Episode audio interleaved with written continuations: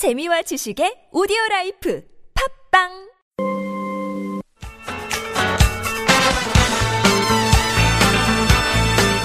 지금부터 펼쳐지는 10분간의 강의가 여러분과 자녀들의 행복 지수를 바꿀 수도 있습니다. 김정미의 라디오 특강. 안녕하세요. 라디오스타 국민 DJ 김정미입니다. 주말 오전 11시 30분에 찾아가는 라디오 특강은 이 시대 최고의 강사님들을 모시고 삶의 지혜를 배우는 시간입니다. 우리는 모두 행복을 꿈꾸며 결혼하지만 살다 보면 수많은 갈등과 문제들이 있잖아요. 오늘의 특강은 지난주에 이어 두 번째 시간인데요. 지옥에서 극적으로 탈출해 인코 부부가 된 친절한 수경 씨가 말합니다. 행복한 결혼은 서로가 돕는 배필이다. 잠시 후에 시작하겠습니다. 왔어? 이수경님을 이 자리에 모시기로 하겠습니다. 가정 행복 코치십니다. 이럴 거면 왜 나랑 결혼했어? 저자입니다. 자.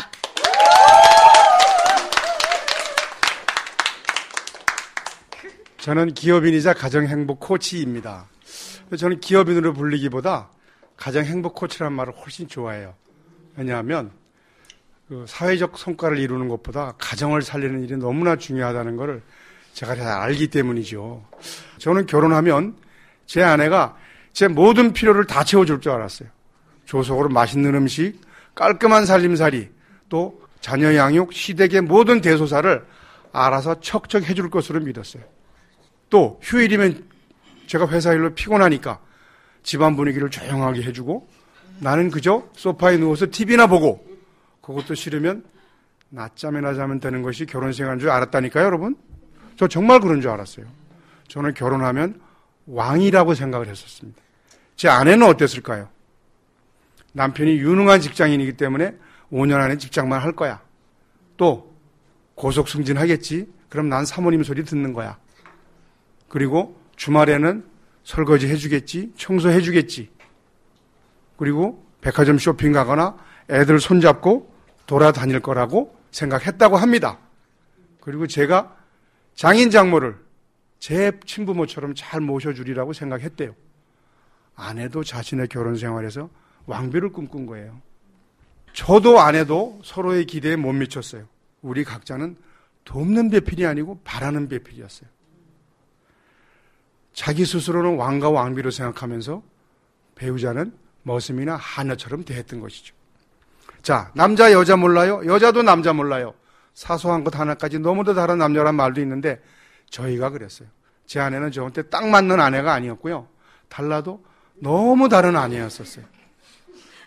가치관 다르고요. 문화 다르고 습관 다르고 기질 다르고 뭐 하나 일치하는 것이 없었어요. 저는 장남이라서 가족 부양 걱정에 정말 경제관념이 뛰어난데 제 아내는 막내예요. 먹고 살면 됐지 뭘 그렇게 아둥바둥해? 저는 그게 참 답답했어요. 어, 돈은 내가 벌지 지가 법니까? 나는 휴일날 회사 가서 일해야 되는데 집에서 같이 놀자는 거예요. 나는 친구들하고 나가서 놀고 싶은데 집에서 애 좀 보라는 거야. 아, 이게 결혼이더라고요. 난 결혼이 이런 건 줄을 미처 몰랐어요. 자, 어릴 적 읽은 동화의 환상을 안고 결혼만 하면 잘 살 줄 알았는데 막상 결혼하니까 그게 아니더라고요. 결혼의 필수 혼수가 행복이 아니라 불화라는 걸 그때 깨달았어요. 그 불화를 이겨내는 게 너무너무 힘들었어요. 내가 분명히 옳은데, 저 여자 생각이 틀렸는데, 이게 어디 나 좋자고 하는 거야? 다 가족들 때문에 하는 거잖아. 그러니까 당신이 이해해야지. 당신만 바꾸면 돼. 근데 요게 안 되는 거예요. 제가 직장 생활할 때 승승장구하면서 수백 명의 직원이 내 말 한마디면 회사가 착착 돌아갔어요. 근데 집에 있는 마누라랑 애 둘만 내 마음대로 안 되는 거예요. 정말 미치고 펄쩍 뛰겠더라고요. 자, 이렇게 서로의 차이로 인해서 10년 동안 결혼 생활이 너무 힘들었어요. 여러분도 경험하셨겠지만 결혼은 어느덧 환상에서 현실로 바뀌고 우리 부부는 거기에 적응해가고 있었어요. 파마머리 김정은 교수가 말했던 것처럼 저는 아내와의 결혼을 가끔 후회하고 제 아내는 가끔 후회 안 하면서 말이죠. 여기서 빵 안 터지네. 이 터져야 되는데. 이게 우리 집만 그런 거예요? 여러분 댁은 어때요? 제 친구 중에 대기업 CEO로 직원 수만 명의 매출액 수조 원을 자랑하는 아주 유수한 기업의 수장인 친구가 있어요. 이 친구 퇴근하고 집에 안 들어갑니다. 직원들이나 친구들 보내면서 매일 밤 늦게까지 술 마시고 가족들 다 잠든 다음에 집에 들어가요. 그리고 다음날 가족들이 깨기 전에 집에서 나옵니다. 그리고 회사 헬스장 가서 운동하고 샤워하고 누구보다 먼저 출근해요. 주말에는 골프 치느라고 가족들 볼 새 없어요.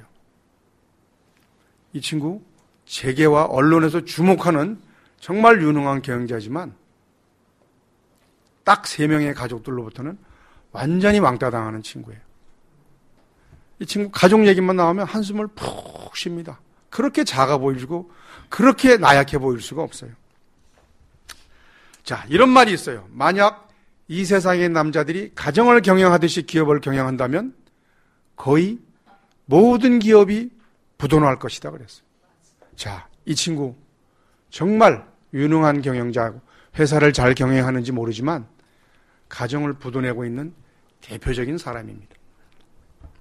저도 생물학적 아버지와 경제적 공급자에 지나지 않았어요. 그러나 결혼 10년째 제가 2박 3일간 한 부부 세미나에 참석하고 나서 제 인생의 패러다임이 180도 바뀌었어요. 아, 가정은 어떤 가치보다도 소중하구나. 그 가정의 리더가 바로 나라구나 하는 사실을 깨달았어요. 그 전까지만 해도 저는 돈만 벌어다 주면 다인 줄 알았어요. 돈도 많이 벌어다 줬어요. 그런데 아, 내가 살던 방식이 유일한 길도 옳은 길도 아니라는 걸 그때 제가 깨달은 거예요. 그래서 아내 손잡고 내려오면서 여보, 우리 이렇게 사는 거 정말 잘못 사는 것 같아.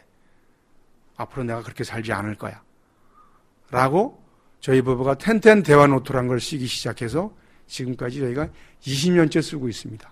제 책에도 그, 그 내용이 나오는데 텐텐 대화라는 게 뭐냐 하면 우리 부부가 정서적인 교감을 하고 싶을 때 주제를 정해요, 같이. 그래서 그 주제를 정해서 저는 저대로 아내는 아내대로 각자의 느낌을 쓰는 거예요. 그 주제에 대해서. 그리고 그것을 서로 노트를 바꿔서 읽어요. 다시 돌려받아서 그걸 가지고 그러니까 먼저 10분 쓰고 돌려서 읽고 돌려받아서 다시 10분 동안 그걸 갖고 대화를 하는 거예요.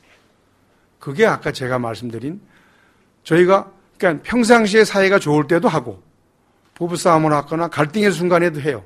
그래서 그 텐텐 대화를 통해서 평소의 친밀감은 높이고 갈등의 순간에는 갈등을 해결하는 도구로 쓰고 있죠.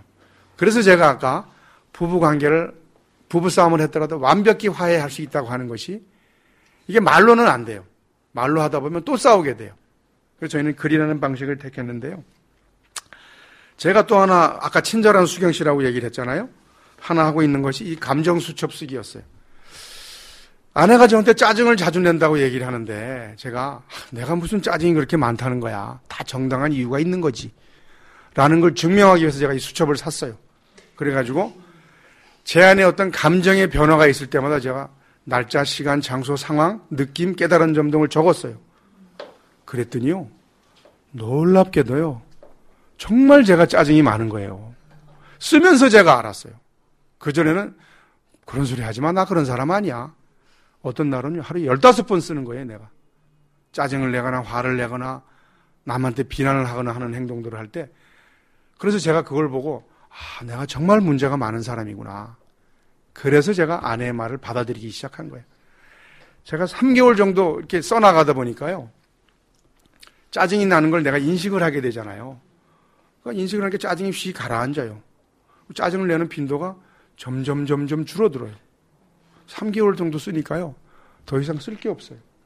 그래서 제가 6개월 정도 지나서 자신있게 아내에게 이렇게 물었죠. 여보, 나 요즘 짜증 잘 안 내지. 그러니까 제 아내가 저를 그 빤히 쳐다보더니, 당신 아직도 안 친절해. 아우, 짜증나. 정말 짜증났어요. 아, 난 이렇게 열심히 노력하는, 수첩까지 써가면서 하는데, 이 사람 너무한 거 아니야? 어디까지 하라는 거야, 날 보러? 이런 생각이 들었는데요. 그때 또 깨달음이 오는 거예요. 아, 이 사람이 그동안 나한테 받은 상처가 너무 커서 이게 회복이 안 됐구나. 오케이. 회복이 될 때까지 한번 해보겠다. 라고 제가 그냥 의도적으로 의지적으로 계속 했어요. 한 6개월 정도 지나니까 제 아내가 뭐라 그러냐면 요즘은 당신이 친절하니까 싸울 일이 없네요. 이렇게 고백하는 걸 들었어요. 여러분 제가 정말 회사를 다니고 기업을 하면서 수많은 계약을 따냈을 때보다도 아내의 짧지만 그 인정한 한마디가 그렇게 기쁠 수가 없었어요. 아, 이런 거구나. 부부가 하나 된다는 게, 부부가 서로를 알아봐주고 인정받는다는 게 이런 거구나 하는 걸 그때 처음 깨달았어요. 명색이 제가 가정 행복 코치인데요. 결혼 20년이 넘어서 너무나 부끄러웠지만 정말 그런 짧은 인정, 짧은 격려 그런 것들이 쌓이고 쌓이고 쌓이니까요. 서로에 대해서 부부를 자꾸 신뢰하게 되고 이제는 웬만한 결점이 있더라도 용서할 수 있는 그런 사이가 되었다고 저는 얘기하는데 제 아내는 모르겠어요. 자, 여러분. 아까 자녀 교육도 받으셨고 합리적인 소비를 통해서 재테크하는 법도 배웠어요. 그런데 여러분 자녀들에게 무엇을 물려주고 싶으세요? 여러분 인생을 어떻게 마감하시고 싶으세요? 여러분 자서전에 50% 이미 씌워졌죠? 나머지 50% 비어 있어요. 그 50% 뭘로 어떻게 채우고 싶으세요? 멋지게 채우고 싶지 않으세요? 행복은 행복하기로 마음먹은 만큼 실천하는 만큼만 행복하다고 합니다. 여러분 행복한 가정 축복된 가문 이루시기 바라면서 지금까지 가정 행복 코치 이수경이었습니다. 감사합니다.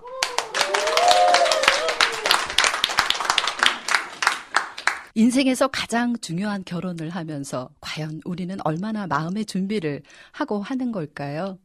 서로를 먼저 도우려는 마음이 결혼 생활을 천국으로 만드는 건 아닐까 싶네요. 이수경의 결혼 이야기는 계속됩니다. 저는 김정미였습니다. 여러분 행복하세요.